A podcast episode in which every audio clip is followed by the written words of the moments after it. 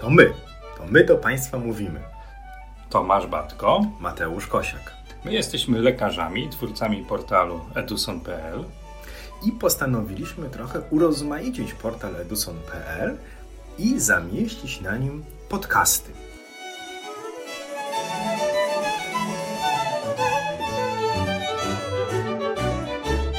Dzień dobry Państwu. Dzień dobry Tomku. Dzień dobry. Tak się jakoś coś tam wydarzyło na którymś z naszych spotkań, spotkań online, iż na czacie wybuchł temat i zelektryzował wielu naszych uczestników temat dotyczący certyfikatu umiejętności Polskiego Towarzystwa Ultrasonograficznego czy w ogóle certyfikatu potwierdzającego umiejętność samodzielnego wykonywania badań USG. Ta dyskusja, gdyby można by ją w skali barw określać, miałem wrażenie, że osiągnęła maksimum czerwoności. To jest też ciekawe, bo w tle prowadzonej rozmowy edukacyjnej na inny temat nagle właściwie po którejś z kolei, czy podczas któregoś z kolei naszego spotkania, pojawia się tego typu dyskusja. Czy trzeba mieć certyfikat umiejętności?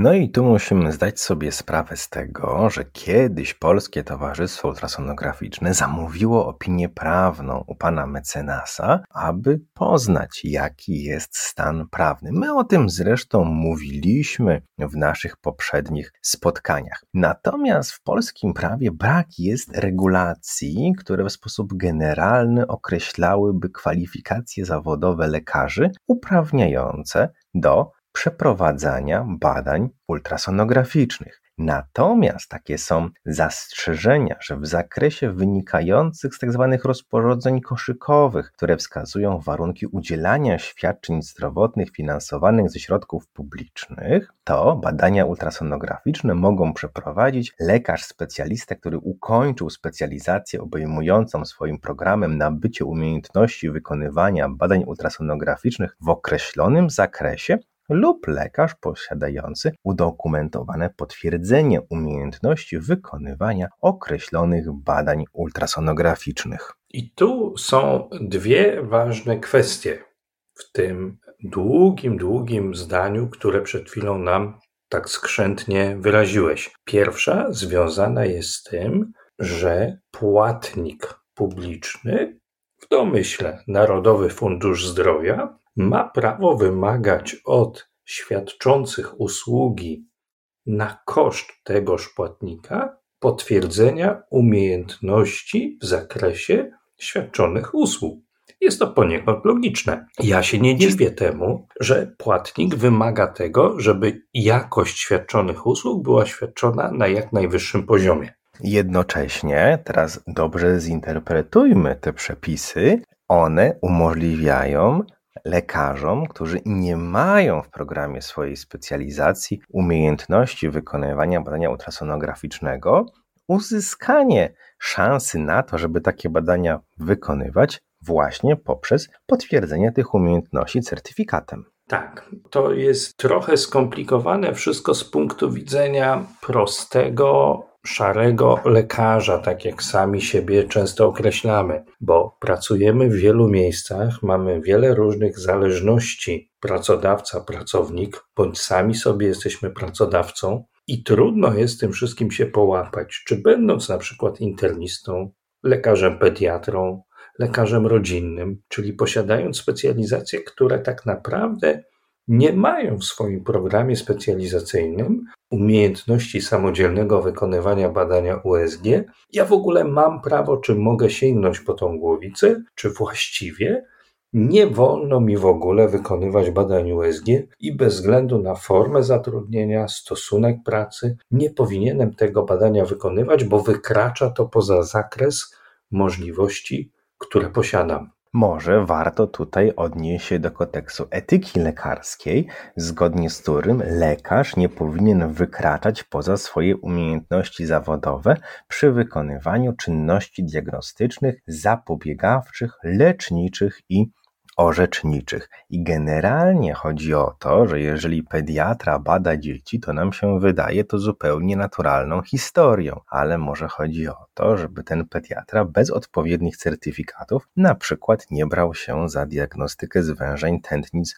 domózgowych u pacjentów w wieku podeszłym. Może tak na to należy spojrzeć. Jak również pewnie tak, że właściwie jeżeli jestem pediatrą, i wiem, jak wykonywać swój zawód i chcę rozszerzyć swoją działalność o wykonywanie badań ultrasonograficznych celem poprawienia jakości usług, które świadczę wobec moich pacjentów, to nic nie stoi na przeszkodzie, żebym tą głowicę chwycił i te badania wykonywał, pod warunkiem, że posiadam ku temu odpowiednie przeszkolenie, że mam umiejętność Znam wady, zalety i możliwości tego badania i wiem, kiedy i jak to badanie wykorzystać ku poprawie diagnostyki naszego pacjenta. To jest ten moment, kiedy sami właściwie powinniśmy określić swoje umiejętności zgodnie z tym, co powiedziałeś, zgodnie z, etyką lekarską. Ale też powinniśmy zdawać sobie sprawę z tego, że nie musimy mieć certyfikatu, żeby głowicę do pacjenta przyłożyć. Musimy zdawać sobie sprawę, że to nie jest tak, że dopiero certyfikat pozwala mi robić w cudzysłowie legalnie, a bez certyfikatu to muszę robić gdzieś w podziemiu żeby to było jasno powiedziane. Wiesz, co jest jeszcze ciekawe w tej analizie prawnej? Ciekawe jeszcze jest to, że w polskim prawie nie znajdziemy wykazu podmiotów, których certyfikaty są honorowane przez Narodowy Fundusz Zdrowia. Nie ma takiego spisu, że ten, a nie inny, bądź inny, a nie ten. A no właśnie, i to jest ważna informacja, którą nam sprzedałeś, bo właściwie dla wielu z nas jest jednoznacznym pojęciem, że jeżeli nie jestem radiologiem, jeżeli nie posiadam specjalizacji, w której zakresie jest wykonywanie badań USG, jak ginekologia z położnictwem, jak gastroenterologia, jak kardiologia, to właściwie pozostaje mi tylko posiadanie certyfikatu Polskiego Towarzystwa Ultrasonograficznego. Nie, oczywiście może się zdarzyć, że płatnik, u którego wykonuję te usługi, będzie żądał ode mnie i ma do tego pełne prawo, bez względu na to, czy to jest NFZ, czy to jest publiczna, czy niepubliczna instytucja, żebym posiadał konkretny certyfikat uzyskany w konkretnej szkole, w konkretnym towarzystwie naukowym. Ale odnosząc się do rozporządzenia Narodowego Funduszu Zdrowia, nie ma tam określonego, że to właśnie PTU jest tym, które ma prawo certyfikować, bo też nie może być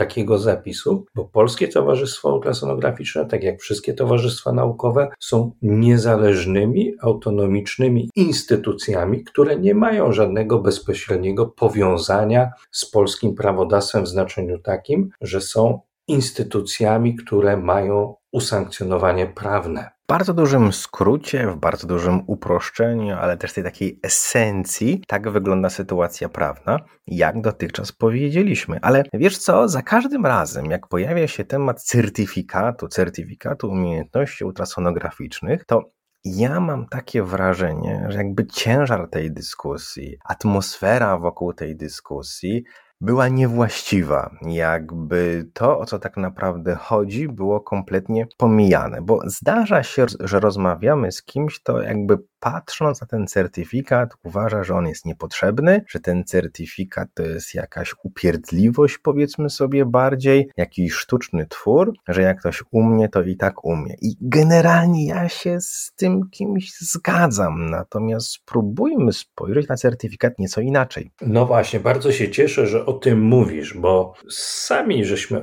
obserwowali niejedną takową dyskusję podczas różnych naszych kursów, kongresów, w których uczestniczyliśmy. Dlaczego ja mam komuś udowadniać, że ja posiadam jakiś certyfikat, przecież ja to umiem? To jest patrzenie od złej strony. Posiadanie certyfikatu, czy droga, którą każdy z nas odbędzie do tego, aby posiąść pewną umiejętność wyznaczoną przez ścieżkę edukacyjną, jest drogą, która nam daje pewność, że my potrafimy to rzeczywiście robić. To wymaga czasu, wymaga odpowiedniego szkolenia teoretycznego i praktycznego. Krótko mówiąc, zmusza nas do podjęcia wysiłku, bo sam doskonale wiesz, że czasem spotykamy się z pewną taką nie chciałbym tego brzydko nazwać, ale trochę komercyjnym punktem patrzenia na badanie USG, że pojadę na jeden prosty, szybki kurs, pięciodniowy, trzydniowy, dwudniowy albo nie daj Boże jednodniowy, szybko zdobędę jakiś papier i będę mógł na tym zarabiać pieniądze.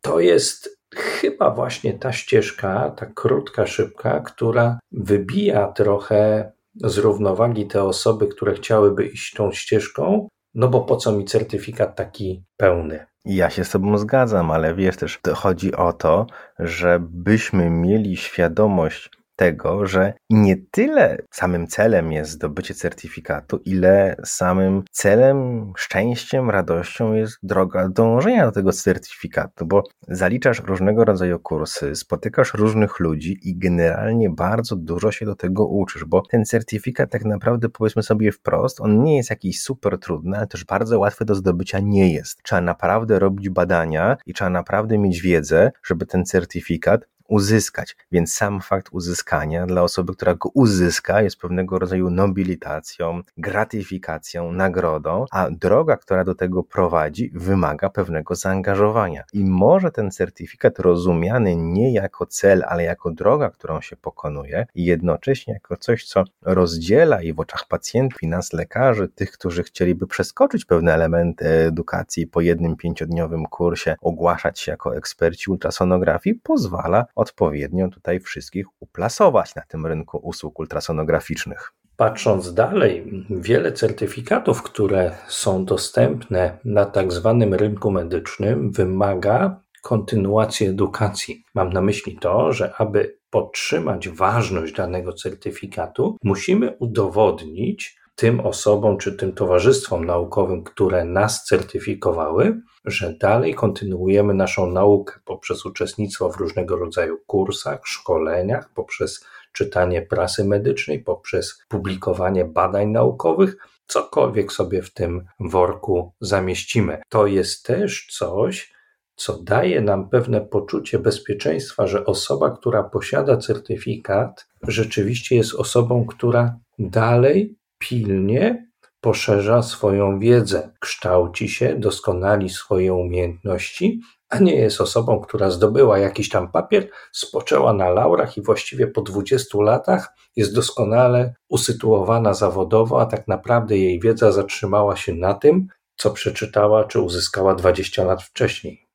I tak proszę na ten certyfikat spojrzeć jako na dokument, który pozwala tym lekarzom, którzy kochają ultrasonografię, a nie mają jej w swoim programie specjalizacyjnym, się tą ultrasonografią zajmować. I to jest ważny argument, bo medycyna się zmienia, medycyna się rozwija, zmienia się ultrasonografia, aparaty, ta ultrasonografia wchodzi w pewne obszary, w których kiedyś w ogóle by nam do głowy nie przyszło, że może ona być przydatna. To jest z jednej strony, a z drugiej strony niejako, żeby ten certyfikat zdobyć i utrzymać, trzeba przebyć pewnego rodzaju, pewnego rodzaju drogę, która wcale łatwa nie jest, ale jest do osiągnięcia.